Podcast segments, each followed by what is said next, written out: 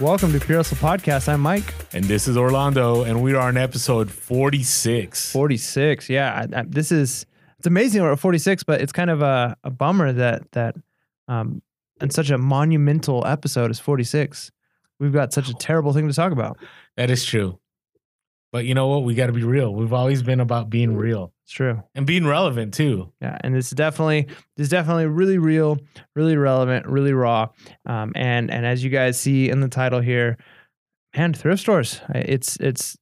I, I, I feel like this podcast was built on on garage sales and thrift stores, and thrift stores were like a first love of mine, and uh, I, I see it crumbling down around me. Even before garage sales, huh? At one point, garage sales have always been like a money-making first love, but but even as a kid, like going to thrift stores and and just finding cool stuff. I don't know. I've always, I've thrifted so much in my life, uh, and and it's it's almost sad to see like uh, this era of my life kind of coming to an end. I hear you, and and you know I've been talking about this lately. Those of you that have been following us on Instagram, like especially these last few Saturdays that I've been going to garage sale, I've been talking about like I think I'm done with thrift stores. No, yeah. And and I think we've come to a place that we're done. Yeah. Well, before we get there though, let's talk a little bit about um, let's talk a little bit about thrift stores and kind of the uh, the golden era, as it were, of thrift stores. Was there ever a golden era? I mean, I, I've only been doing this reselling thing for a little bit, but I feel like I was in like I was in like the the, the ending of the silver era, maybe, right? Is that how that maybe. goes with comic books? Or the end of Pax Romana, like right towards the end. Just moving towards the end. Okay. All right, so I thrift stores. I remember that was one of my, like you said, it was one of the first passions. Like I'll never forget back in the day. Like this was years ago when I first started getting serious about reselling. Like I would watch uh, Thrift Hunters uh, with uh, Jason T. Smith, and he had a he had a co-host that was on his show, and you know this was basically. I'll, I'll never forget, and I think I've shared this before, where you know I would watch Storage Wars. And then there'll always be, you know, on A and E, had they have those like little ads on the bottom, like coming up next, you know, it's this show, blah, blah, blah. And and you're like, you're kind of intrigued. You're like, huh, I don't know. Like, do I want to watch this show? And, I, and then I remember with Thrift Hunters, it was one of those things where I'm like, oh, do I need to get back to the mic? Yes, please. Okay. All right. And so I, I would see Thrift Hunters, and I'm like, no way, this is real. So it was a show by these two, uh, Jason T. Smith and Brian Goodman, and they would go to thrift stores. And I remember going, you know, I'm gonna watch this episode, and I was, I was like, this is, this is not real. Like, and so I watched the first episode, and they were in thrift stores, and they were making money. Like I remember the first episode, they had like this, uh, what do you call those um, older like. I'm trying to be P C here, like stuff that older people wear, attire that's really uh, glitzy. You know what I'm talking? Sequins. Oh, yeah, sequins. You know what I'm talking about? Sure. Is that is that a, a politically incorrect? I don't know. The older generation like wears those kind of okay. items. Okay. Gotcha. And I remember they sold one, and they they you know they what they would do. Uh, wow. What the what the whoa? That's so bad. Okay. And we don't edit that, right? So you're gonna keep that under grade. That's right. Okay. Who, who would uh what would uh huh? All right. So so they would go to the thrift stores, and then at the end they would show like, you know, how much they paid for it and how much it sold for on eBay. Right? And I remember seeing this this sequence like jacket sell for a lot of money. And then I remember Hawaiian shirts, and I go, that is so cool. Like there's actually money to be made in thrift stores. And then I remember they, they were talking about on the show about why they prefer thrift stores over garage sales. Wow, that's intense. That and, must have been the golden era of thrift stores. It must have been. And and they said because thrift stores are nice because everything is in one location. That's true. That that that is a huge benefit. You know what I'm saying? Sure, like yeah. So you don't have to go house to house and and like you pretty much you kind of know what to expect. Right. Right, and this was, you know, I'm I'm taking a look here. Like this show was on back in twenty fourteen, right? So it's been about five years, right? Right at the time that I started reselling. So I loved it because back then, like I could go into a thrift store and I, you know, I always found like sweet deals, right? Like I could find a Reyn Spooner and it'd be like, you know, six dollars, eight dollars, ten dollars, and there'd be a few of them, right? And usually, like, if there was a boutique-y section, it was usually stuff that, you know, no one really wanted. Right. Do you get what I'm saying? Yeah, yeah, yeah, for sure. It was like high-end stuff, but it wasn't like resellable. You know, t- tell me a little bit. So before we move on, so that period of time, like, I really didn't go to garage sales. Like, I really went to thrift stores a lot, and I was hooked on that show because it motivated me going, I could go into any thrift store and I'm going to find, not gold per se, but I'm going to find things that can definitely make money, and it's going to be some cool finds. So is that kind of what kind of got you hooked a little bit into thrift stores right away? Um, I mean, that was part of it. Part of it too was just the nostalgia of going back to thrift stores, because there was a, a long period of my life where I didn't go to thrift stores. Okay. So I grew up um, as a kid. I did a lot of my um, like school shopping for clothing, all that kind of stuff at thrift stores, which, you know, there were times where I cared and there were times where I didn't, um, especially because there's this thrift store where we lived that had this special that if you spent twenty dollars on a Sunday at the thrift store, you got a fifty percent off coupon that could be used within the next two weeks. Oh, that's nice. And it's fifty percent off your entire order. Okay. And so you'd go back on a Sunday and you'd spend at least forty dollars, which would turn into twenty dollars, and you get another fifty percent off. So I'd go like every two weeks and we would spend like twenty dollars, which was actually forty dollars. You know how many clothes you can get at a thrift store? And at this time, it wasn't like the boutique style pricing, which which we're seeing now uh, at so many thrift stores. It was like ninety-nine cents a shirt, two ninety-nine for like a jacket, right? Like everything was inexpensive. And so I did a lot of my school shopping. Then um, my mom used to go every single week to get her nails done at this nail salon, and right next to the nail salon was another thrift store. And so I'd always beg to go with her. And I'm like a junior hire because I would take like my fifteen dollars allowance. I'd go into the thrift store and I'd, I'd find like Nintendo sixty-four games that I didn't own, or like things that like, I'd always just like look at stuff. Right. Uh, especially that was about the period of time I was starting to get into vintage audio. And at that time you can get tons of like really high quality vintage audio stuff at thrift stores. So there was just this period of my life where I, I was at thrift stores every week, not for reselling, but just for me, right? Nice. Sometimes I wouldn't even buy anything. I just like to look at all the junk. Um, and then I went a long time without going to thrift stores. So once I started reselling and I had a reason to go back into thrift stores, it was good, right? And so I was going in, I was making money. Um, and you know, it's... It, are you talking about like six months ago, or are you talking about even before that? Yeah, no, no, no. Like, like, it's crazy. Yeah, things are changing so quickly. Because yeah, like seven months ago, eight months ago, going into thrift stores for reselling has been has been a huge sell. Especially, I mean, there was a thrift store near me where I would say at least twice a month they were doing mm-hmm. dollar clothes sales, where every single clothing item was for sale for a dollar, right? And so even if we didn't get there early that day, there were times where we'd go an hour before closing, and they've been open all day with this dollar sale clothes, or sometimes it's like two dollars, and we would still walk out with bags full of items that we could list on eBay or Poshmark. Yeah. And it's just not happening anymore. The prices well, no, are outrageous. And, and I remember that because you would come to me and like, man, we're just, we keep getting inventory. Like it was, and this was only like six months ago, not that long ago. I mean, I can go back five years and I remember I could pick up shirts for like five dollars. This is only five years ago, right? And I could pick up, You know, you know, Danner Boots, like sometimes they'd be twenty and sometimes they'd be, you know, sometimes I'd get lucky with ten or fifteen. So there was still a higher, it wasn't like this, you know, nostalgic age where everything was cheap, but, you know, you could come in and you would, you wouldn't feel like you were getting fleeced every time. Right. Right. And I remember this one store really close to my, really close to where I used to live, well, where I still live. And I could go there. I actually would go there every day. Yeah. I mean, that was for sure one of your honey holes. Oh, you know, so I'm talking about. And every day I would always find like nice stuff to resell. Right. And I would say it was like that probably until we started the podcast hmm. and even into a little bit into the podcast. And now I will only go to that store maybe once every two or three weeks. Yeah. So, I mean, that, that goes to say like there's. Well, let me tell you why though. Do you want to finish your point? I'm no, sorry. Go for it.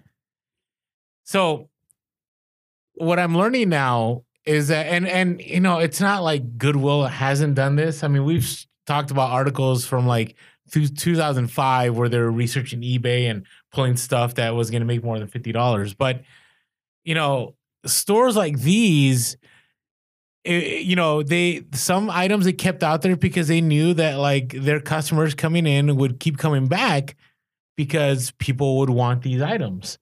Now it's like either A, everything has been pulled, right? All the good stuff is gone, right? Or B, now they, whatever has been left has been super marked up, right? And so it's just, it's kind of, I, I can't explain it, but it, it's one of those things where, you know, and, and I, I know some people are going to talk to us and go, well, they're just a business. And, you know, if you went to the Nike outlet, you wouldn't complain, right? And I think there's value to that. I, I think there's there's truth to that. But the the reality is, I'm I don't know. I'm kind of struggling because I feel like years ago, and maybe this is my perception, but more people were willing to go into thrift stores because they could get like items that they needed, right? Well, I think too, part of it is because that, that's true. Like I would, I would never, I would never um, blame or be upset with Goodwill or Salvation Army or any thrift store if they're making business choices that are best for their business, right? Like that, that's, that's what they're there for. That's what they're doing. They're make their, their business, they're making business choices. And so I would never say like, oh, they're a business, like because they're not catering to me and, and doing stuff for me, like I'm upset. What I'm saying, and what I think a lot of resellers are pointing out is resellers are a big part of their customer base. Mm-hmm. And so it's, I think it's bigger than we know. Yeah, I think it's huge. And so it's possible that they've got this idea that they're making a good business choice. And time will tell. Maybe they are. Like maybe maybe we'll look back ten years from now and say like, man, thrift stores used to be good and now they never are and they look just totally different and that's just the way it is. Or maybe this is a phase, right? Like maybe this is a cycle that the thrift stores are going through and they could turn out and, and recognize that, hey, this model that we're choosing and testing out with um, not putting, you know, pulling some items and selling it themselves online or marking up everything to the point where one, resellers aren't going to be customers and then their typical customers aren't going to be happy about paying those prices, then they might look back and say like, oh, this model isn't working for us, right? So I think that's what's going to happen. I think they're making a mistake. I think that the model that a lot of the thrift stores, at least in our area, are going towards is a model that they think will be profitable. And I, I think time will say it's not. I think you're giving them too much credit. I I, I think I'm not, I'll give you an example. So I walked into Goodwill uh, like three weeks ago, right? Actually, let's, let's go back. Let's go back to some examples of why I'm done with thrift stores. So when I can go into a Goodwill and there's a pair of used Birkenstocks for seventy-nine ninety-nine, yeah, that's like outrageous. Yep. Right? And it's not even outrageous for, hey, Orlando, like they're trying to make money. I'm like, whoa, okay, but I can go to D S W and get a pair for cheaper than seventy-nine ninety-nine. Yep. Right. And I and I know my stuff. So I researched it and those weren't even worth fifty dollars. Like brand new, they were worth maybe sixty. Okay. And then I go into another that same store. Right. This is one of many. I go into the same store and they have this jacket that has been there back in June. It was listed at one hundred twenty-five dollars. Okay. I go in there in February, they upped it to one hundred fifty dollars and it still hasn't sold. Hmm. And then I go to their boutique rack where it's Coach, right? It's middle winter, right? And it's San Diego, so it's not that cold, right? Right. But every single coat of theirs is listed for, and you know, they're trying to sell for fifty to eighty dollars. So I'm going, okay, at this route, I'm better off going to the outlets. Yeah, for sure. Right? Because if I'm going to drop that kind of cash to make that smaller margin, I should just be going to outlets. I should just be going to this other discount stores. I should, you know, there's various other, other avenues I can take my money to, right? And then I went to, uh, I thought this was just this one store. And then I, I go to another store and somebody, you know, I had, I had um, people alert me that like Goodwill is changing. And we're not just talking about Goodwill. We're talking about all thrift stores, but I would say Goodwill in San Diego is a major culprit. I think, I think we should say like, it's typically chain thrift stores. If it's not a chain thrift store, it's the model looks a little different. It does. I agree. I agree. The mom and pop stores, right? Like they're legit. Right. Like I, I definitely, uh, you know. But but like the the man, we're we're, we're talking about the man wow, of thrift stores. You know, like so, the establishment. But here's the crazy thing. So, you know, I look at Craigslist Hunter. By the way, congratulations, Craigslist Hunter, if you're listening to us, for hitting one hundred K on YouTube. I just, whoop, I just whoop. saw that. Definitely well deserved. Like, ah, just you've been providing so much value. And he had a video a year ago, I think over a year ago, that like he was done with Goodwill, or he went into the store and the prices were outrageous. So this is a year ago, and this is the Midwest. This isn't even San Diego. This isn't San Francisco, like, or L A. And, you know, the prices are outrageous. So going back to the store that I go to, they knew there was a rodeo in town, right? So all their boots were like thirty-five to fifty plus. And they weren't even like Tony Lama. They weren't even like good brands. They were just boots. So I'm going like, okay. So obviously they're trying to establish themselves as retail, which if they want to do that, that's all good. Like I'm good with that. Like like you said, we're business. But that just means I'm going to go somewhere else. Yeah, and I think, and the reason why I said I think that they're going to eventually realize this model isn't working. I mean, I, and I could be wrong. Like if this model works out for them, good for them, right? Like they they that was a smart business choice. But I think they're going to chase away most, if not all, of their reseller customers. The other customer base, which is the other complaint people often make about people who go to thrift stores and buy things to flip, um, and they say like, well, why is it fair that you sell it for so much and that the thrift store doesn't? One is thrift stores providing a service or trying to provide a service for people who who don't have the same expendable income, right? Like they're buying, if they're buying used clothes or used items at a thrift store, it's not often because they're looking for like a really rare item, but they're just like, they just want clothes, right? They just want shoes. And so if they're pricing their stuff so high, not only are they hurting their reseller customers, but how does that help that customer base, right? I agree. It just doesn't. And so they're going to, they're going to, they're going to lose customers there. They're going to lose customers. And we've already talked about, so I don't want to, I don't want to like go over it too much, but selling on eBay, we're reaching a wider audience. We're basically doing the personal shopper job for other people. And that's not the service Goodwill is providing. Now, if that's what Goodwill wants to do and they want to sell things on eBay, which I know they do, I know thrift stores do do that. Um, great, but you can't charge eBay prices for items in the store because you're not reaching the same market. No, agreed. And, and so I, I see what you're saying. The economics doesn't work. The other part that's been kind of interesting was I have point blank asked managers, like, why is this listed? And they'll go, oh, I don't know. Just somebody in the back. Just like constantly passing the buck. Mm-hmm. And I'm just like, okay, like, do I really, do I really want to, I don't know. It, it's just, it's hard because it, these thrift stores, like some of them help out a lot of people, right? So we're not saying like, hey, we're not going to thrift stores anymore because, you know, we don't believe in the mission or what they're doing. We're going because in the end, like, I'll just be out there. What matters most is my family. Yep. Right? Providing for my family. So if going to a thrift store is going to hurt my margins and not allow me to provide for my family, if I decide to go a different route, then I'm just not going to go back. Yeah. It's just not worth my time. It's not worth my money. And There, there's another part of it is just the anxiety of it. Yeah.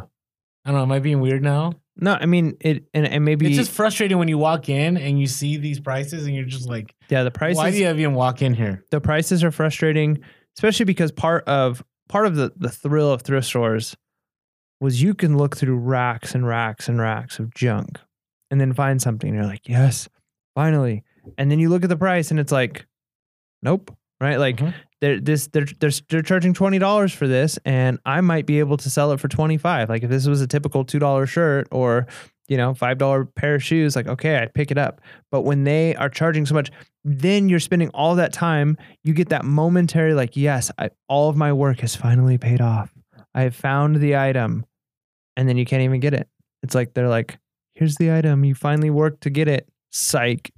We're no. charging you too much. Well, and then there's, I, I, and I'm being real here, like there are people I know that have picked up items and at the register, they're told that was underpriced and they've raised the price. Ooh, no way. I'd fight that. Yeah, no, so would I. And I go, wow, like That just speaks volumes, yeah. right? Because it's not customer service based. No. And uh, I don't know. I, you know, there was a time where like I looked forward, like, you know, I would plan my routes and I go, hey, I'm gonna go to this store, this store, this store. And I would, like you said, I'd enjoy my time because I knew that, yeah, there would be high price stuff and that would bother me a little bit. But I knew that in time, like they understood that they need to, you know, they need to have items in there to get people in the door to buy.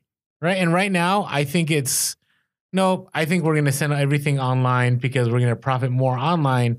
And so for me, it's like, okay, you want to profit more online? Then that's fine. I'll just, you know, I'll make profits and give my profits for you somewhere else. Yeah, no, exactly. And, and, and maybe, maybe that does work. Maybe, maybe if they've, they're doing the research, they're listing, and they're doing the job that we would be doing.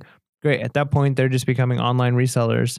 Uh, but, you know, th- then again, they're basically at that point making the claim like, we are now the resellers. We don't, resellers aren't our customers. So if that's the case, if that's the model they go with, then it kind of pushes us out the door, which, like you said, I think we're a huge market for them. Yeah. And I would say, you know, that's not the only reason. Thrift stores aren't the only reason, like, why I'm, I'm looking to move on from thrift stores. Thrift stores aren't the only reason you're yes. looking to move on. What did I say? You said, well, you said thrift stores aren't the only reason I'm I'm looking to move on from thrift stores. Correct. Interesting. Well, I, it's the market too, right? And the reason I say that is because, like right now, the sec- and we talked about this in our previous podcast. Like there are other major brands or ma- other stores and other competitors that are looking to dip into the secondhand market because secondhand market is definitely exploding.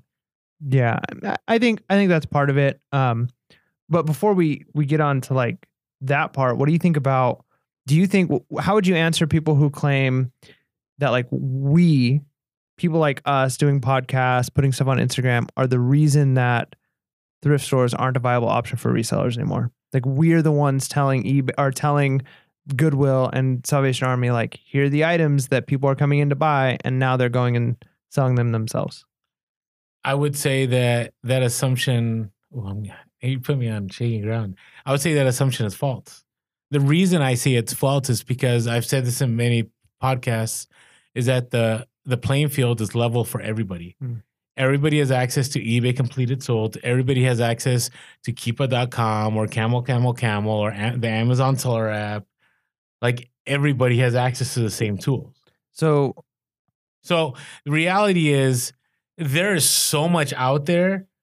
Like, and we share our bolos like every episode. Okay. When we share our bolo, number one, we're only sharing to, uh, pers- you know, a hundredth of the percentage of people in the United States and international. You know what I mean? Like the number is so minuscule what we share. And even those that have one hundred K subscribers, like that's such a small, small, small portion of the population, right? And then on top of that, what they're sharing is such an even smaller portion of inventory that's out there, right? So is it possible that maybe like the Tommy Bahama market or the Hilfiger market or whatever market, maybe it has tanked a little bit because of resellers? Sure, I think there's some validity to that. But overall, no. I can tell you from very personal, you know, encounters with other, I know people that work at Salvation Army and Goodwill and, and these other thrift stores that they're in the back, they have their phones and they're researching. Yeah, I, I cause and that's one of the things I was going to say too is our, our podcasts range from like an hour to two hours.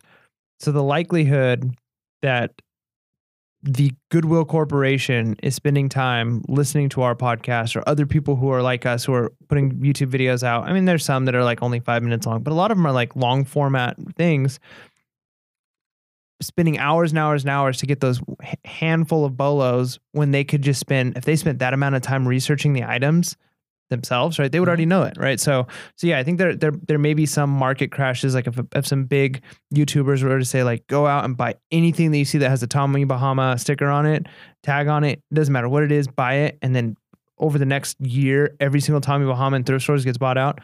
Yeah. Thrift stores might say like, huh, maybe we should charge more for this. Yeah. And that, and I think that did happen with Tommy Bahama.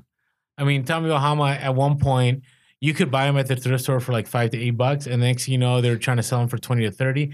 And even now, the, the market has tanked. They're still trying to sell them for a lot of money. Yeah. So it's almost like, it's almost like they benefited from it for a little bit. Like all the resellers who were still paying up high prices because they upped the price. But now that that market has crashed, like the Goodwill and Salvation Army are actually a little slow to, to rebound on that. Yeah. No, I, it's what's happening. And it's not to say that they don't. Like, I know some YouTubers who have, you know, been alerted that their videos are being shown every time an episode drops at their, at a local Goodwill. Like, it does happen. Hmm. It does happen. But again, it's, it's one of those, there, there's just so much out there. In the end, you know, how much work does it take to just type in a few words into eBay and hit complete or sold? It does not take a lot of work. Right. And so, and this is what, another reason why we say, like, there's plenty for people to go out and resell, right? Just because we share information doesn't mean everybody's gonna gonna go out there and do it either, right? So let's say, let's run the scenario that every thrift store listens to Pure Hustle Podcast and they pick up on every single bolo.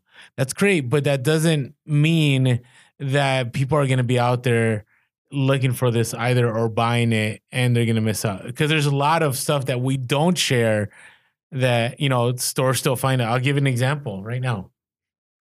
So, well, once you give it, then it's no longer an example. Whoa, that's kind of meta. That that is true, but you know, we've talked about I don't okay, we've talked about Cricut, right?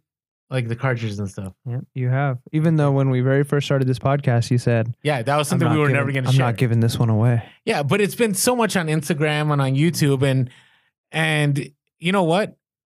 I went to a thrift store. Remember, one of my biggest hauls a month ago was a bunch of Cricut cartridges that they sold to me for three dollars and ninety-nine cents, and I've easily already made over five hundred dollars on that haul, net profit. Mm-hmm. So even and even though other bigger YouTubers that shared that, that was still something that was missed. So I definitely don't believe that social media and YouTube is the downfall of why prices are high at thrift stores. And it, it may be it may be a contributing factor, uh, but I think I think we have to recognize that. Um, and, and Reezy actually said this in the episode that we were on with him a couple of weeks ago, okay. was this idea of like somebody's going to, somebody's going to spill the beans, right? Like somebody on YouTube, somebody on Instagram, yeah, somebody's going to spill the beans. And, you know, for better or worse, like there are a lot of problems with technology. And I think we can probably point out to like all of the problems that cell phones are causing with like teenagers and us. Um, and it's really easy to do, and how, how technology is hurting the reselling community. Um, but then it's also like, but it also helps a whole lot, right? So yeah.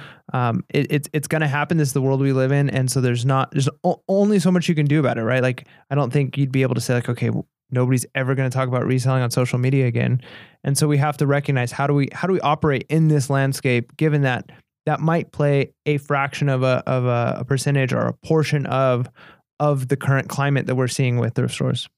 And again, going back to, it's not because of thrift stores themselves. It's just a changing market. Like right now, clothing is so much easier to produce, right? And at the same time, there's so much out there already. And right now, the cool thing is vintage clothing, like the secondhand market. I don't know, Ma- Macklemore's thrift store song, right? Whatever it is, like... You, you like pocket, popping tags? Is that what you're...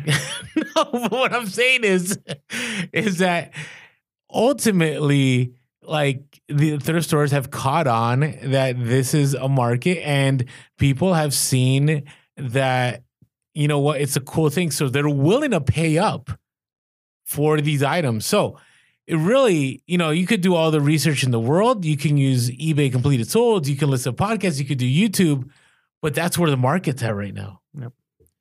Well, so how do what do we do about this? If this is the if this is the the the world we're living in with with thrift stores going down the drain. Um, what do we do? You don't go to thrift stores. So like we're done. That's so, it. So we're podcast gonna, over. We're gonna we're gonna. I think we should get signs, picket signs, and every reseller should stand outside of thrift stores and say, "No, no more thrift stores." We should have shirts that say "Thrift stores game over." I'm just joking. All right. No, listen. There are people that never step foot in a thrift store. And I will tell you myself over the last, I don't know, two months outside of my trip to L A with Sell Quick Ship Quick, I've maybe gone to, and here's what's, what's, what's, would you mind if I interrupt you for a second? Yeah, sure. All right, and and I, I'm only interrupting because, um, I, I, I'm sure some of our listeners at this point are like excited to hear how to, how do, what do we do now? How do we beat this system? How do we, how do yeah. we still turn a big profit with thrift stores being out of the question? Uh, but I also just want to like make, make it clear that when we say we're done with thrift stores, thrift stores are done. Like we're, yeah, we're, yeah. we're giving up on thrift stores.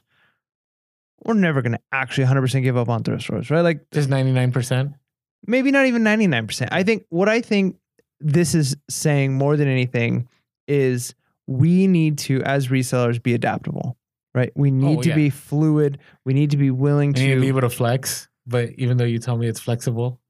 Yes. We need to be flexible. To flex is to like, it gives me a hard time. All to time. Like, you know, step up to somebody. Like that's to flex. You're okay. flexing all on right, somebody. Right. So um, you need to be flexible. You need to be fluid. You need to be willing to pivot and recognize that markets change, right? That as a reseller, it is very easy to get, and I've noticed this myself, where I get into a groove where it's like, I want to sell a certain thing. I want to look for certain things. I want to look for that certain thing at certain places. And that strategy might work for a week, a month, six months, a year. But eventually, years. eventually that strategy is not going to be as profitable. I mean, there's times where I tell you something and you're like, oh, that market was really big several years ago and then it crashed, right? And I'm thinking like, oh man, so it's probably going to crash again, right? So I think w- more than anything, what we're saying is right now, thrift stores, the reality is, at least for us, and maybe where you're at, this this isn't relevant. Thrift stores are still amazing. But I think that what we're seeing pretty much nationwide is that currently thrift stores are getting harder and harder to source at and to make great profit on as easily, but there's still going to be those fines. We talk, mm-hmm. Orlando says all the time, every thrift store has its weakness.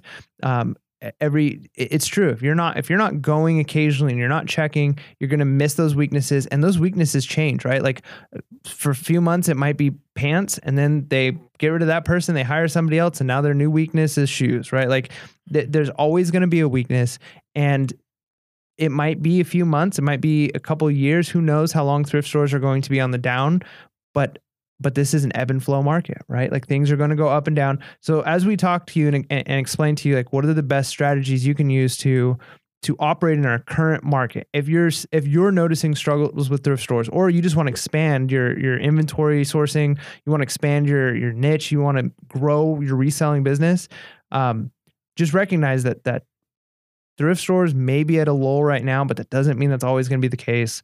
Um, I, I think we'd be foolish to say never stepping foot into a thrift store again. No, agreed. So agreed. Please don't take that from this podcast. We are not advocating that you stop thrifting. We're advocating is be flexible and know that there's other ways to make money as as the market changes. Agreed. Agreed. And before we move forward, if you haven't had a chance yet, make sure to subscribe to our YouTube channel.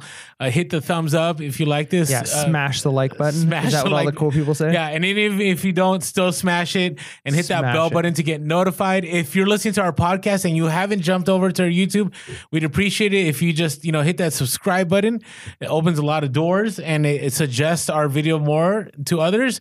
And on our podcast side, if you you know you're feeling kind and you have some time on your hands, writing a review on iTunes and or Spotify definitely goes a long way, and sharing it, hitting that share button on YouTube or on iTunes or on Spotify or on Anchor goes a long way to, you know, bring value to others. And also you can follow us on Insta. We're always dropping knowledge on Instagram every day. Uh, we are Pure Hustle Podcast. On Twitter, we are Pure Hustle Cast. On Facebook, we are Pure Hustle Podcast. Uh, and if you ever want to share some knowledge or have a question, you can always uh, call us, uh, six one nine, seven three eight, one one seven zero. That's six one nine, seven three eight, one one seven zero. Or shoot us an email at pure hustle podcast at gmail dot com. And as always, if we provide value to you and you know you want to help us out in a monetary way, there's always that link below for a one-time donation or a monthly donation. It's always appreciated. We're thankful for all of you. And even if you just, no, not just, we appreciate the fact that you take the time to listen to our podcast or watch our podcast. Yeah, I think, is this the part where I do the, for the, the cost of one cup of coffee? No, we're not going there. You could, I just, you I, could give Mike one cup of coffee. There you go. For his to keep him up while he's doing podcasts. There you go. So yeah, we appreciate that. And and yeah, so if you if you're noticing that that thrift stores are maybe uh, in a dip in your local area, hit hit the like button on the on the YouTube. If you notice that thrift stores are still going great in your area, hit that like button oh and let goodness. us know. That way we know how things are going. If you notice the podcast is going down, hit that like button. All right. Anyways, hey, thank you guys. So let's talk about how do we beat these thrift stores? So we yes. don't have to step foot into yeah. thrift stores. Put up your dukes. We gotta we gotta figure out how to beat these thrift stores. So serious. Yeah. All right. Yeah. So I'm I'm serious when it comes to making money. No, so am I. Yeah, one hundred percent. I'm, this is why we're Pure Hustle Podcast. Serious. Making money. Thrift stores, you let me down. How do I win? What do I do? You get the stuff before they ever walk into a thrift store. That's Ooh, so I, I like that. So like when people go to drop stuff off at the thrift well, store. That's one way of doing it. I'm not suggesting that one, but that is one way. I'm not. I, like stand out there with money and as people walk up, like, what do you got in your bag? I got some, I got some cash. That's I'm, a terrible I'm, idea. I'm sure I'm sure it's a crime or something. It, that's probably that. a really terrible idea. So no, no, but it's the idea. It's out there. It's it's It's a idea. Not not recommended it's not our or idea. encouraged by Pure Hustle Podcast, but it's an idea. So the reason I say this is you have to beat the thrift stores at, I would say, at their own game.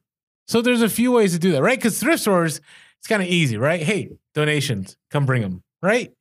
For us, it's like, well, how do I get a hold of Orlando or Mike? How, how do I, how do I get these items, right? Because I'm pretty sure a lot of people just are looking to get rid of stuff when they donate, right? They're not going like, I'm going to do my charitable good deed and I'm going to donate this. They're more of like, hey, I this stuff is, you know, taking up space in my garage and or in my kid's bedroom or whatever it is. Or leftovers from garage sales. Or leftover from or bad buys as a reseller. So, and a lot of this is common sense. A lot of you that are experienced sellers, you probably have done this for a while. So hopefully we bring value by maybe pointing out something that you might have missed. Or if you have something you'd like to suggest, hey, you know, hit us up in the comments below. Uh, but the first thing is use the local game to your advantage, right? There's different programs out there that you could put like keyword searches on all of them. Do you know what I'm talking about? Yeah. Like, are you, are you just talking like, like on Craigslist oh, yeah. or OfferUp or Let Go? Uh, there's, there's searches and those that have been reselling for a long time, like, you know about these searches. So it's basically like you're basically doing online arbitrage, but just through the local game, right? Correct. Yeah. Correct. And so right now, and you know, I don't have time to delve into all of them, but there's, there are programs out there and there's even apps for like Craigslist that you could put, hey, if these certain keywords pop up in a listing, like notify me. Yeah. And I've, I've, I've played around with, and I haven't really done much with the local game stuff. I have a little bit. I've only done like local game to local game flips. Um, but I think it would be, and and let me know, Orlando, if this is a good yeah. idea or not, as I, I'm just kind of thinking about this. So when we talked about in our garage sale episode, yeah. you had like a running list of keywords that you search for, right? Correct. So in addition to that, I've tried before. I'm like, okay, so let me think, what would this look like? So I've looked up iPads, right? iPad, yeah. iPad three, iPad two, whatever. It pops up on Craigslist. Correct. And there's all these prices and then there's all these conditions and some of them are eight gigabyte and some of them are thirty-two gigabyte. So the, I think the key is to have a handful of items that you're kind of specializing in and that you know what mm-hmm. the prices, what your bottom line price is for each one of those items. So if it's an iPad, iPad three with sixty-four gigabytes, I'd pay X amount. And then that way, you know, and when you see all these other iPads pop up, you're not worried about those prices. You're worried about a specific type for sp- specific price, right? So you got to know, and I think it would take a little bit of time to develop that list of like specialty items. But if you started with something you already are familiar with, that would probably help. We wanted to take a quick moment to thank our sponsors for this episode.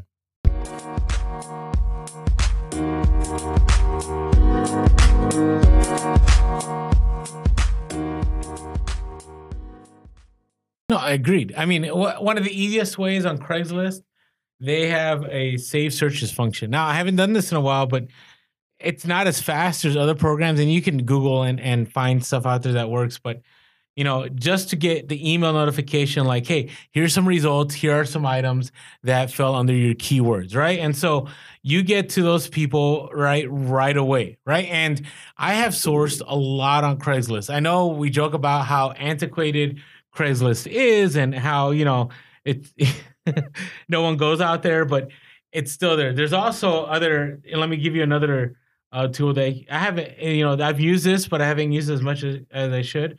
There's uh, I F T T T. Do you know what I'm talking about? Mm-mm. Okay, so just just look it up. Just type in I F T T T and Craigslist, and then I'll just read it what it says. It says, perfect for being first in line for competitive, uh, for all kinds of different markets or getting notified. So there's different ways to get now. I haven't done this one in a little while, right? Because I've I've been more doing the offer up mm. and let go because I find that more people are on there. But it's also to your advantage that more people are on those because some people ignore Craigslist. Mm. And so there's not a lot of eyes on Craigslist. So sometimes you can get deals. So I've had Harley hauls come out of Craigslist. I've had Hawaiian shirt hauls come out of Craigslist. I've had electronic hauls. I've had speakers. I've had Bose speakers come out of there. I mean, before they ever get to the Goodwill or be, before they ever get donated, that's one way to find stuff.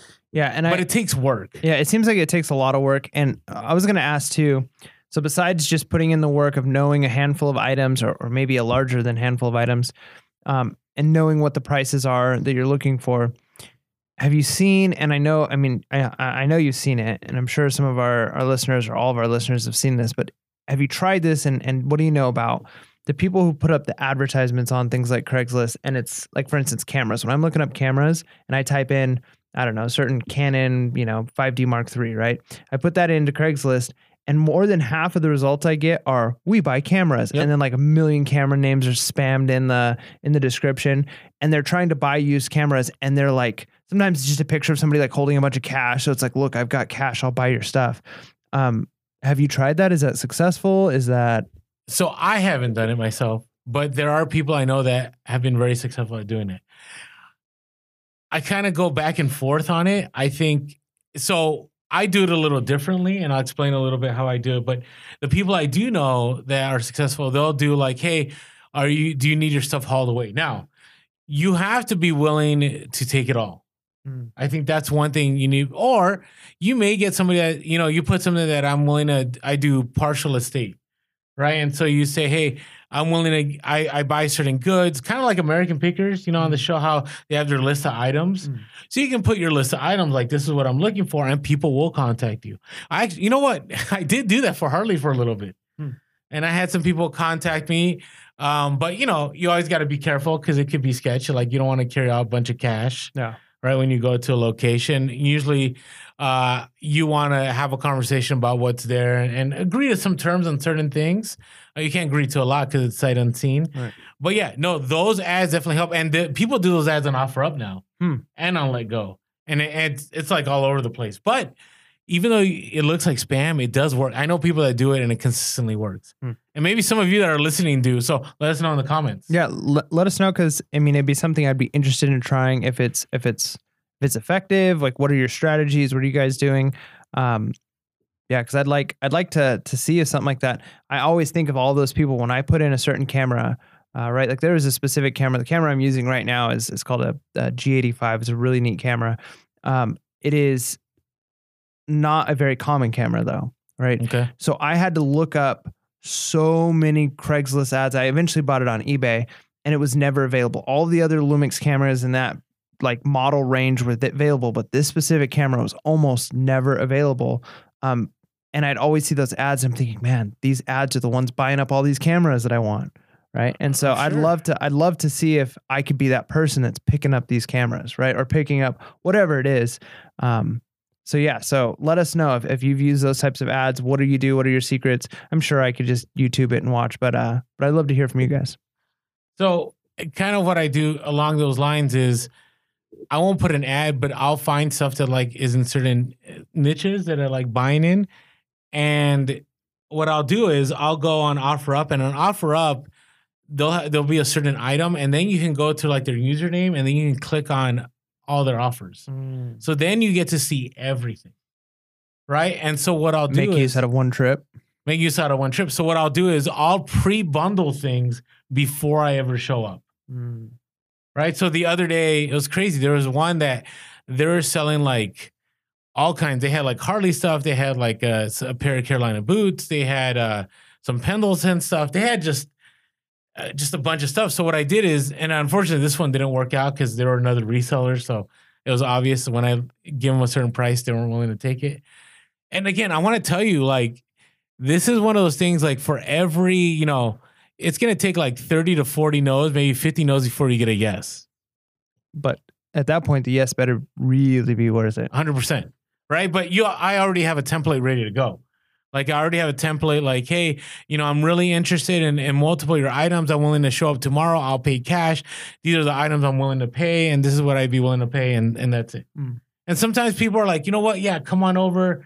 You know, take, and I'll do this on Let Go, and I'll do this on OfferUp because, you know, if they have, let's say, a video, let's say, like the other day, somebody was selling uh, N sixty-four games. So they had a couple posted, and that's all you saw because some of their other listings were really old. And for whatever reason, they got pushed down in the OfferUp search. And so when I went to other offers, I saw all these other N sixty-four games, and I was able to compile them and offer them and get a bundle. You know what I mean? So that is one way to get the items before they ever get donated. Now, you got to be careful because there's a lot of resellers, but that doesn't mean the deals aren't still there. All right, so let's talk about that a little bit. Uh, networking with others. And you know what? That means two things. That can mean either one, a garage sale person, a thrift store person, or that could mean another reseller. Right. So give you an example. Somebody today on I G said uh, they were actually in one of our uh, comments. They said that they couldn't go to garage sale, but they went to Walmart and they had let the person know at Walmart that they're a reseller. And the person said, you know what? Hey, my husband uh, buys storage units, and but we end up keeping a lot of the stuff. And you know what? If you're interested, you can come to our storage unit and you can buy from us. Think about that. Like, we always talk about, like, sharing that you're a reseller is a good thing. Mm. Do you have a business card yet, Mike? Not yet. All right. So that's one of the recommendations I have too, is that all the time, like, I'll go on OfferUp or I'll go to a garage sale and people are trying to offload stuff. And if they have a lot, I will give them my business card. And I can't tell you, and I've shared this on many podcasts, how many times people have called me and said, you know what? We have all this extra stuff. We were trying to hold out. We wanted to give it to Goodwill, but you know what? We'd rather get some money for this. Why don't you stop on by? And they know that you're like the last stop before they donate. So you're willing, you're able actually to get a pretty good price on items. Yeah. And, and, and we jokingly talked about before this idea of um, standing in front of a thrift store before somebody drops it off in their bin, right? Like, obviously we're joking, but a lot of times you hear at garage sales, people say, I mean, I, I was at one garage sale and I wish I would have had a card or would have talked to the guy a little more, but he had all kinds of music equipment and he had bunch of surfboards and skateboards and a lot of like stuff that was out of my price range that I just didn't know enough about to do the research on. Um, like, I'm not going to drop one hundred fifty dollars on items that I'm like, I I have no idea about music mm-hmm. instruments, right? And I made a comment like, yeah, I hope you sell everything. I bought like a pair of pants from him. And he's like, yeah, if I don't, whatever, he's all, whatever I don't sell is just going to Goodwill, right? And I'm thinking like, kidding me, right? Like, not, surely not everything, right? Like, only a handful of things, but that would be a good time. Like, hey, before you do that, like, I'll haul it away for you.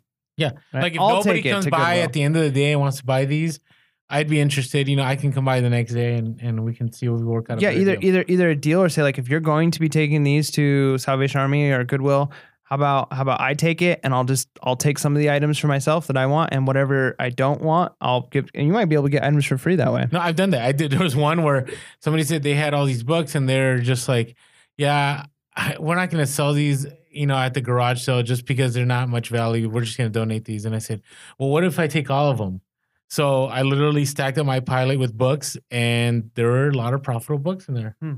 It was totally worth my time. And then whatever's not profitable, you still take to the Goodwill. You still donate. And so you're, you're still providing a service both to the, the, the thrift store and to the person and for yourself. So it's a win-win-win. Agreed. Now, other resellers. So I'll give you an example. So yesterday, is it, no, yesterday, yeah. Well, a few days ago, I had another reseller who specialized in women's clothing, right? But they had a lot of men's cowboy boots that they had, I, I don't know if it was friends of the family or somebody had given them to sell at their shop. So they had a brick and mortar store and they had all these buckles.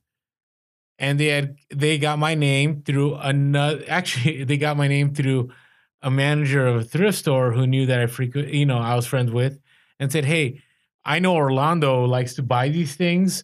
Why don't you contact him?" So she texted me and said, "Hey, I have all these boots. I have all these, I'm willing to sell these to you for this price." And sure enough, I had a major haul. Hmm. I mean, I picked up, I think, like twenty buckles and five or six pair of boots for a decent price, and I'm going to make a decent amount on them, right? So, and, and you see this all the time on Instagram. There's uh, there's some people that buy huge lots, and it's more than they're willing to deal with, or they buy, you know, they have they get like four thousand units, and they don't have time to process all of them, so they're willing to, you know, sell them at a lower price, you know, a buck or two or three or four or five each, and you're still able to make twenty or thirty dollars on each of those items, right? So before it ever gets to the thrift store, before it ever ends up on eBay, you're able to pick those up. Or I'll give you one more example. Sometimes there's other resellers that are just done. Mm. Yep. I've, I've gone to a few garage sales where that was clearly the case. Yeah. And, and, and not necessarily like eBay resellers, but like, I, this looks like a, a, a swap, mo- swap meet booth. Like I'm literally standing at a swap meet booth and he's like, I, I can't do this anymore. I'm done with this life. And you can, you can buy that out. Yep. I mean, and you could have inventory for a long, long time, right? And that's, we talked about that before. Like, you got to strike when the iron's hot, right? Because, you know, there's going to be those times where you're not going to be able to go out to a thrift store or out to garage sales bum, bum, bum. Or, or anywhere where it's good to have those inventory reserves of, of items to be able to list. That, that makes sense? Did I miss something there? No, that's good. I definitely would use social media, and use social media within your local area, right? So right now, uh, there's a few other resellers I've connected with ever since the podcast that, you know, sometimes they'll contact me and they say, "Hey, Orlando, you know, this isn't my thing. I don't care about this. Uh, would you want to buy some of this for your own eBay store? And then if you find this, can you let me know?" And I've been able to source a lot of product that way. So it's definitely out there for you. Yeah, that's good. I need I need to do more networking for sure. Yeah, and, and again, I know networking is hard. It's not easy. And you got to get out of your comfort zone. I would say business cards is the easiest way to network, because even if you're introverted, at least you have a card that is very clear. And I would I would make sure on that card, this is just my own opinion, you don't limit it to like just a handful of items. You just You know, reseller, just reseller, buy, sell, trade, or whatever it is. Cause then, cause you never know what you're going to come across. Yeah. And it's easy enough to make like a, a Google phone number, right? That if you don't want somebody having your personal phone number or maybe your personal email, create a little business one, right? Like have, have one set aside that's specifically for your reselling business, and have a phone number for it and have a, an email for it. That's what I would do. That's what I'm going to do. I agree. Agreed. Now here's a new one. And again, a lot of people do. Have you sourced on eBay before? That sound weird? No, it doesn't sound weird. I know. I, I mean, I, I'm trying to think. I've bought a lot of things that I've I've basically gotten a steal for on eBay, but never for reselling. Um, part of the thing that holds me back from that is just the, I don't know, like the fear of how much time it's going to take to be looking for the deal. And I feel like a lot of times those steals come from auction. Right? Like not always, like sometimes it's no, buy it now, it. But it's just like the, the game of like, am I going to be able to time this right? Am I going to be able to get it? Am I looking for all the right items? But again, if that was part of my routine, if I, if I spent a half hour every day looking up like fifteen items and I just spent time, I'm sure I'd find killer deals every once in a while on at least one of those. I think you'd find a lot. There, there are some people that just resell from sourcing on eBay back to eBay. Or sourcing on eBay and to Amazon, mm-hmm. like all the time. And I've I've done a ton of that, because you got to remember, like I don't, th- I mean I don't know what the numbers, but I don't think there's a huge, like the majority of people on eBay aren't resellers, mm. right? They're just people that had stuff. I don't know around. If I'd say majority, but many, many. Okay, whatever. The, anyways, there's a huge chunk of people that sell on eBay that are just trying to offload stuff. right? So they know they can't, you know, they're not going to get a lot on garage sales. So they know that local, they may not get much, but maybe they'll get just a little more on eBay. Mm. But they want to sell it quick, or they don't have enough knowledge about it. And what I do on eBay is I put saved searches. So I'm looking for specific things I really know make I can make good money on. So for instance, there was a certain snapback at a certain point in time that I could flip for fifty dollars that people would post and sell on, on eBay for eight dollars all the time. And the other thing too, we talked about at one time with buckles that you talked about, if it's a small enough market where there's only, I don't know, a handful of them, if you buy all of them that get posted at a certain price and then you list it for a higher price, you're controlling the market on it. Now, right. I'm not, I'm not, I'm not recommending doing that, but I'm just thinking about the last episode. I talked about a very unique board game that I bought, and there's only like three active listings on eBay right now. And there's some solds that are pretty high. And I, I just were to think like, okay, these are occasionally selling. If you buy every single one that gets listed, this would be a gamble. So I'm not recommending doing it. But if you bought all of them that were listed below the price you have yours at, and then you relisted those at your price, you own the market on it. Yeah. one hundred percent.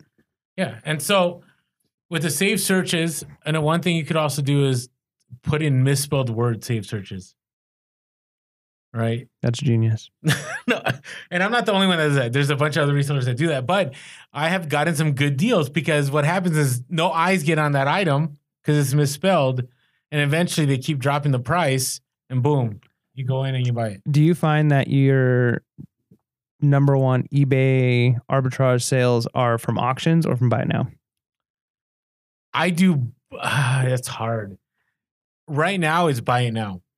And the reason it's buy it now is because I move in on, on it fast, mm. right? Because with an auction, you know, there's some time for other people to notice it and, and it's hard. Now I will go to eBay and I'll put, you know, if I really want to, like on Sunday nights, I'll put ending soonest.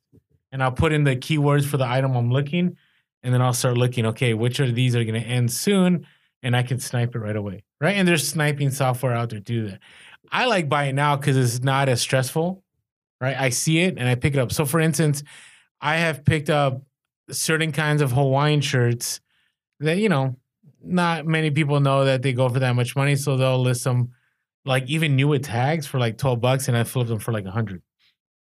Right now, it hasn't always been the case. I haven't done it as much as I should just because right now I'm in the middle of garage sale season. That's the next thing we'll talk about. But I have definitely, I, I think if you're part-time, there's definitely an ability to just source strictly off of eBay if you play it right. Right? Because you think about it, there's a lag time between you getting from your home to the thrift store. Yep. But the lag time from you going from... your chair to your phone is a lot more, right? So within that twenty minutes, you could already have found some items.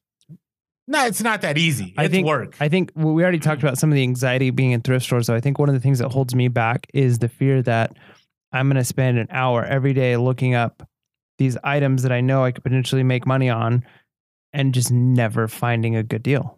No, I agree. But eventually, once you know certain niches, you will find those deals. There's always bound to be. Like right now, I have three or four niches that I'm constantly looking. And I would say at least once a week, I can find a few deals. Mm. So sometimes I'll move on them. Sometimes I won't. It all depends on how much inventory. So if I'm low on inventory, I'll move on it. And the nice thing is, is when that item comes, it should technically already be packaged neatly in a box with all of the wrapping, right? Go, yeah. Not, not that you would... Um, store it that way just because storing is harder, but you can kind of be like, well, I know when I need to pack this up, I definitely have a box that it'll fit in. Well, you could even take it next level and take the pictures, but I wouldn't do that. I would take my own pictures. Mm. Just saying. Just just literally just copy their entire post over. Like literally, this is the item I am selling. And for more money. for more money. So, and it's, I and, and I will say I've had people message me going, hey, I just sold that to you and you're selling it for more. Like, yep, sorry. And then I just suck a. Well, see, I wasn't even going down that road, but yeah, I will block them, and that's you'll it. Block them. Oh man. Oh yeah. Well, because, no joke. Well, I mean, that's I, I don't know. I, you know what? It, the reason I'm hesitant is our garage sale two episodes ago. I think I got a little controversial yeah, with you, that Bose. Yeah, man. I, I'm gonna I'm gonna be honest. I, I listened to that back, and I'm like, Orlando, that's messed up, man. Messed up. A little bit messed it's up. Business. It's business, but it's a little messed up. We'll mess up. Well, if, you, if, if you, you haven't heard, you got to go back and listen to our garage sale episode and and chime in. But be nice to Orlando. We all we're all humans. We all make mistakes. No, no, no. no. He's, not a, perfect, no. he's not a perfect. He's not a perfect person. He's not a perfect person. The person. He's a human. We both got there at the same time. He wasn't. Go back and go back money. and listen to it. It's it's it's a good story.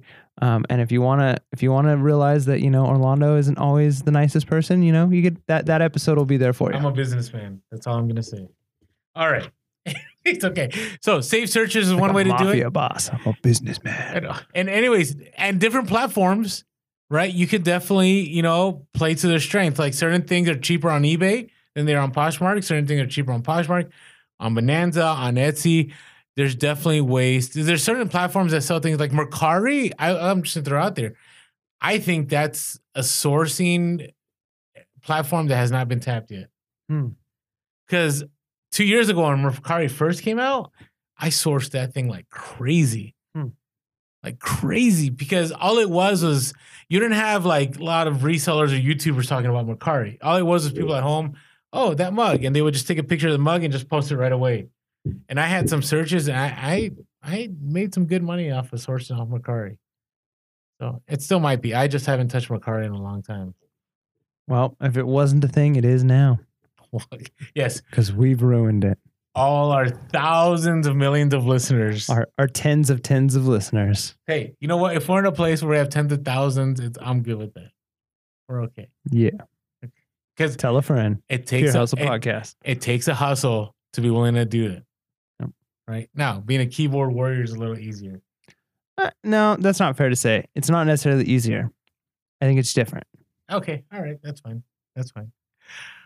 I'm still going back to like, the Bose stereo, it's still in the back of my mind. Yeah, that was, that was messed up, man. No, it wasn't. All right, anyways, listen to a podcast, two podcasts ago, how to make more money on garage sales. Okay. All right. Now, this is the common sense one, and I would say this is the easiest way to make a ton of money without going to thrift stores is garage and estate sales. Garage sales more than estate sales, right? But And we and you should listen to our garage sale episode, but this is what I'll say. When you make an offer to get things, if there's a huge lot of items. So let's say, you know, I don't know, uh, let's throw out Reyn Spooner because we say Reyn Spooner.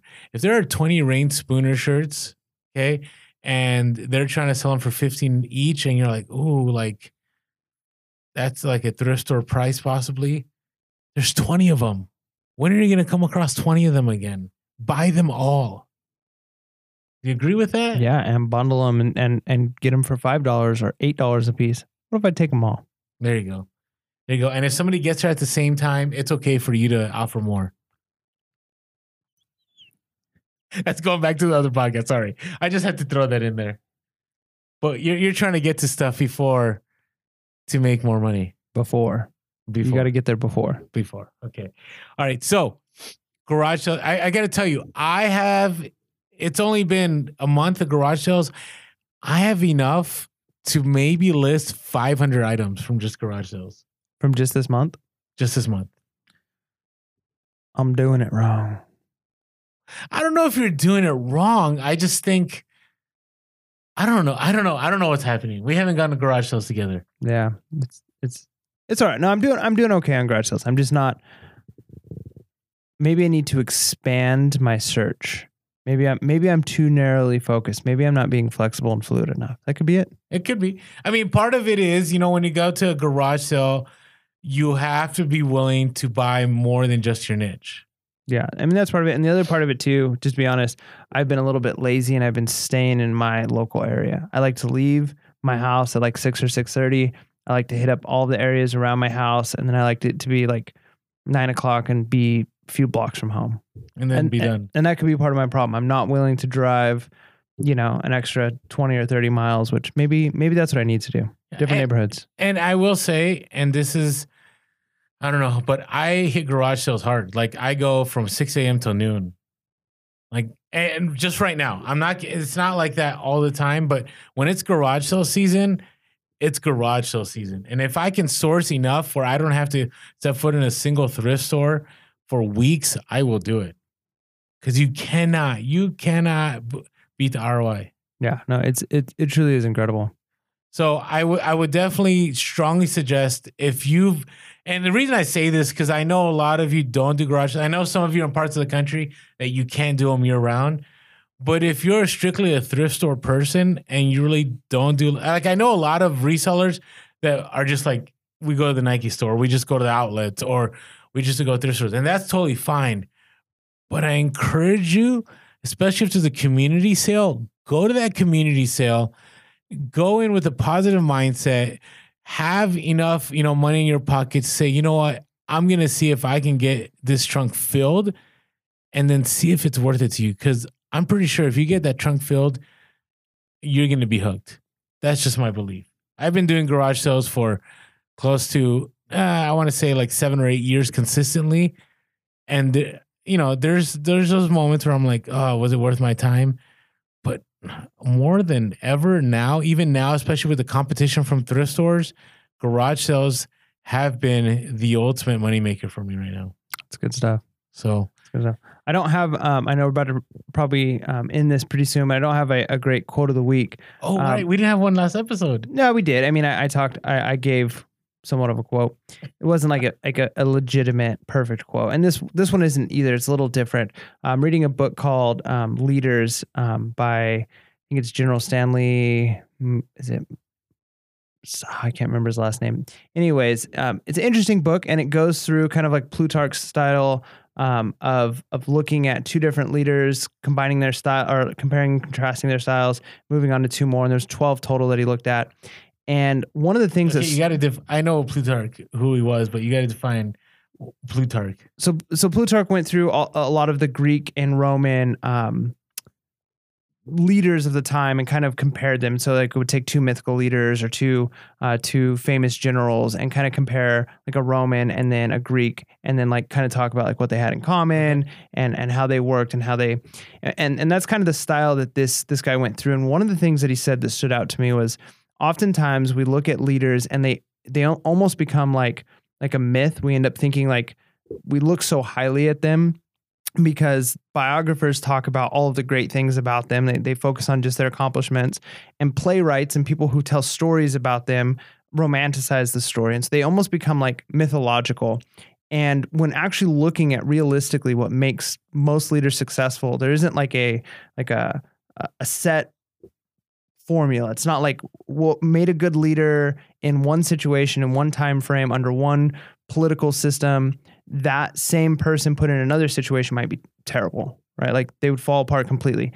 What made leaders good is that it was a person who understood the environment. They understood the people that, and the environment that they were in, and they adapted to that situation. And so I think that the same thing is true for reselling, right? Like what's going to make you a strong reseller isn't a, a, a plus B equals C formula, like do this, do this, and you'll have this. But it's being a person who's willing to look at look at your the, the current culture of of reselling, look at the trend, look at those things, and be willing to adapt and be willing to say, like, what's working for me today might not be what's going to work a year from now. And I'm okay with that, knowing that I'm the kind of person who's going to be a successful reseller. And being a successful reseller means understanding and expanding my abilities and adapting to those situations. So um, I think that's going to be the key to us with thrift stores currently, uh, because if I'm right, I think this is just a trend.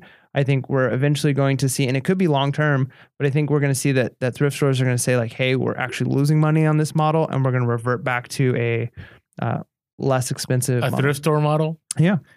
There you have it. It'll so, be a little thriftier. There you go. Hey, so hopefully we brought you value. Maybe some of you that were experienced, you know, touch base on some things that you haven't done in a while. Those of you that are new, we've given you some hope on, hey, you can definitely beat the thrift stores at their own game and make money and be profitable. So with all that being said, make sure you're being real, be relevant, and be reselling. Peace.